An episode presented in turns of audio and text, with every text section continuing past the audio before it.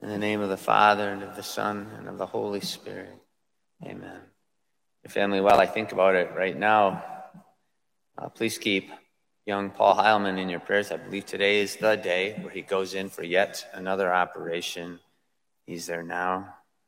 Please keep him in your prayers, one of our great little servers in the extraordinary form. But, family, let us once again not focus on the gospel you know, that's a couple days. It's a couple days in a row now that I've taken a massive pass on things that could be said. But for us this day, faced with all that we are facing, let us focus on what St. Paul says. For St. Paul speaks to it all with words that so many are so afraid to say. Quote, We instruct you, brothers and sisters, in the name of the Lord Jesus Christ. To shun any brother who walks in a disorderly way and not according to the tradition they receive from us. So we hear St. Paul instruct us, not just casually mentioning something in passing, not just throwing it out there. He's instructing us that meant something. When he used the word that we instruct you, it's like, okay, pay attention. I'm about to teach you something.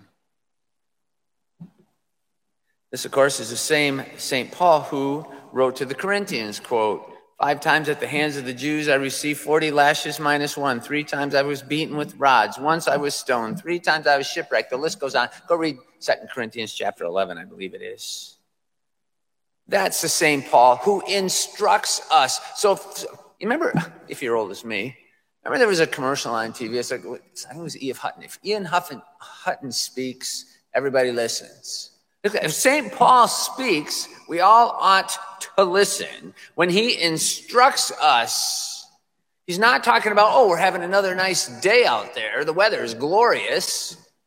He's instructing us, so we ought to heed everything he says. He earned our attention with every lashing, with every beating, with every suffering, with every danger he endured. And to trump all that, he instructs us that he did it all in the name of our Lord Jesus Christ. St. Paul instructs us in the holy and exalted name of Jesus Christ our Lord to shun. Was he joking? To shun any brother who walks in a disorderly way and not according to the tradition that they received from us. To shun any brother. Well, now, do we see anything disorderly going on around us today? Is there anyone or any groups of people who are not walking according to the tradition received from St. Paul and his helpers, or who is walking in a disorderly way. By the way, and this cannot be stressed enough, human nature does not change. Human justice does not change. And Jesus never said the death penalty was wrong. In the frontier days of our country, dear family, they used to hang horse thieves. Why, dear family, why? As a young and ignorant man, I used to think, well, that seems a little harsh. It's just a horse, it's just property. But then I came to know and understand the reasoning behind it. A horse enabled a man, gave him the capacity to, among other things, work the land feed his family. If you stole his horse, you would deprive him and his family of the means by which they could support themselves. As the saying goes, you would leave him and his family high and dry. You see, dear family, we always have understood since Moses walked down the mountain 3,400 years ago, carrying that tablet, seven commandments, or Ten Commandments, number seven of which was, Thou shalt not steal. We've always understood it is not just property. So, to preserve and protect a man and his beloved family, they enacted capital punishment for such a crime. Now, evil people still stole horses because there never has been a deterrent that worked on everyone. I've told you, I've told you before. Because those speed limits are a deterrent on me. Because I don't want to get stopped and get a ticket. And yet, and yet, people still go flying by me, and sure enough, up the road, they're getting stopped, getting a ticket. It's a deterrent for me. It wasn't a deterrent for the speeder. Can, there is no deterrent for all things, but the deterrent effect is a true thing.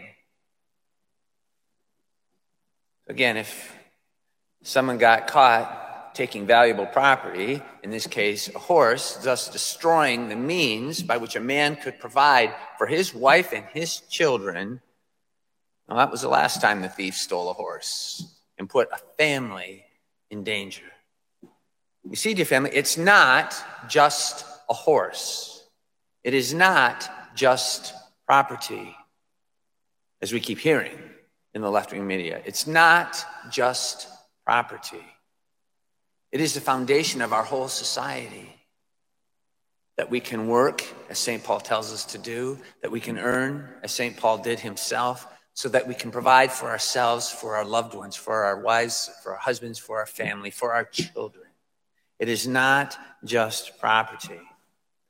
Which is why that whole thought process, that whole thought process is so pertinent in our day and age.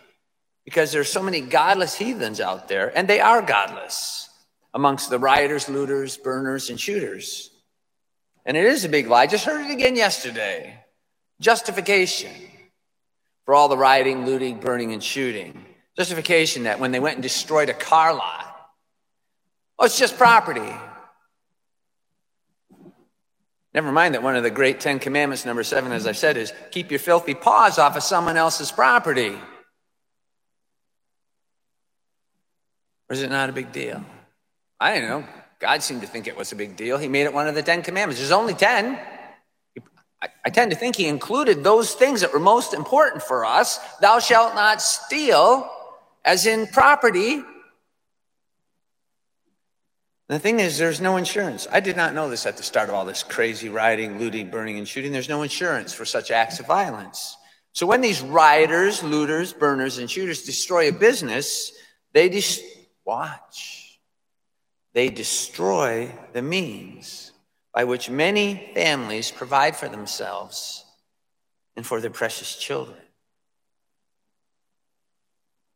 And while we do not know what all transpired in the original conflict with the police down in Kenosha, nevertheless, we do know that it is in the midst of three days of rioting, looting, burning, and shooting, least, at least three people have been shot now in the midst of it, killing two of them. The alleged victim isn't, wasn't killed, but they've now killed two other people. I mean, as we've seen over the last six months, more times than we can count, murder and mayhem result when communist socialists say it's just property. And we do know, as the sheriff of the county stated, something we've known from the beginning of all this insanity. Quote, we know that much of the damage is being inflicted by people coming in from outside our community with the intent to rob and destroy not to engage in the First, First Amendment right to demonstrate, to protest peacefully. It's not just property.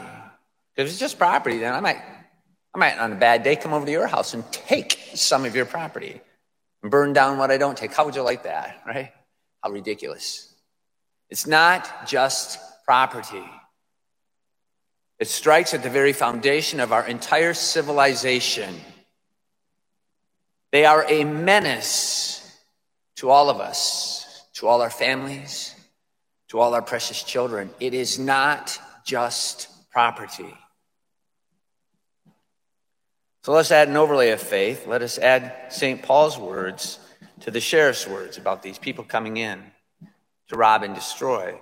We instruct you, brothers and sisters, in the name of our Lord Jesus Christ, to shun any brother who walks in a disorderly way.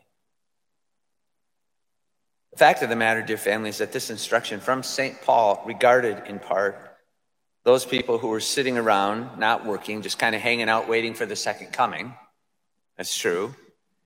But in other words, he's pretty upset about the fact that they were leeching off everybody else, like a good commie socialist does. Leeching off of others is exactly what commie socialists do. It's the foundation of the entire system. Leeching. Leeching with an attitude that they don't have to use personal effort and work. No, that such effort was pointless back then because the end of the world was happening any minute now. That's what they were thinking. Leeching. Leeching instead of getting up each day and putting in an honest day's work for an honest day's dollar.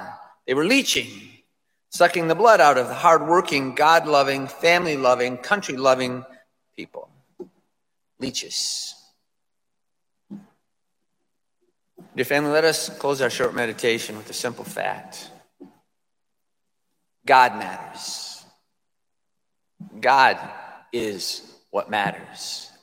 And if that isn't first in our minds, nothing else matters. God matters. And you can hear every left wing splinter group mouthing off the inanity blank lives matter. Even as they do not care, in the case of Black Lives Matter, that Planned Parenthood up the street here is chopping up lives like the butchers that they are. Lives only matter if Almighty God says they matter, which is why Martin Luther King Jr. said so correctly that we are all God's children. All our lives matter.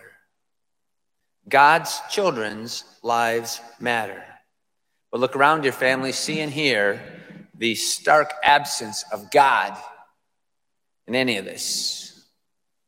How God has been taken out of the picture, which we know because we allowed it to happen in 1963, and we've allowed it every day since then. We're reaping what we sowed. Has always been the case throughout human history. Take God out of the picture in one form or another, rioting, looting, burning, and shooting. This morning, then, for our own sanity, our own safety. Let us keep the truth of what St. Paul said today firmly in the forefront of our minds. Take it for the truth that it is, follow it for the truth that it is. No more namby-pamby, milk-toast approach to what's going on all around us. Listen to what he says. We instruct you, brothers and sisters, in the name of our Lord Jesus Christ to shun any brother who walks in a disorderly way. Let us keep those words in the forefront of our mind as we face the madness, as we face the rioters, looters, burners, and shooters out there. Keep it in the forefront of our mind so that when our own end draws near, as it will, we can say, again to quote St. Paul, that at least we have competed well, competed well in our faith, lived our faith, tried to be a light of faith. We competed well, we finished the race, and we have kept the faith. In the name of the Father, and of the Son, and of the Holy Spirit, amen.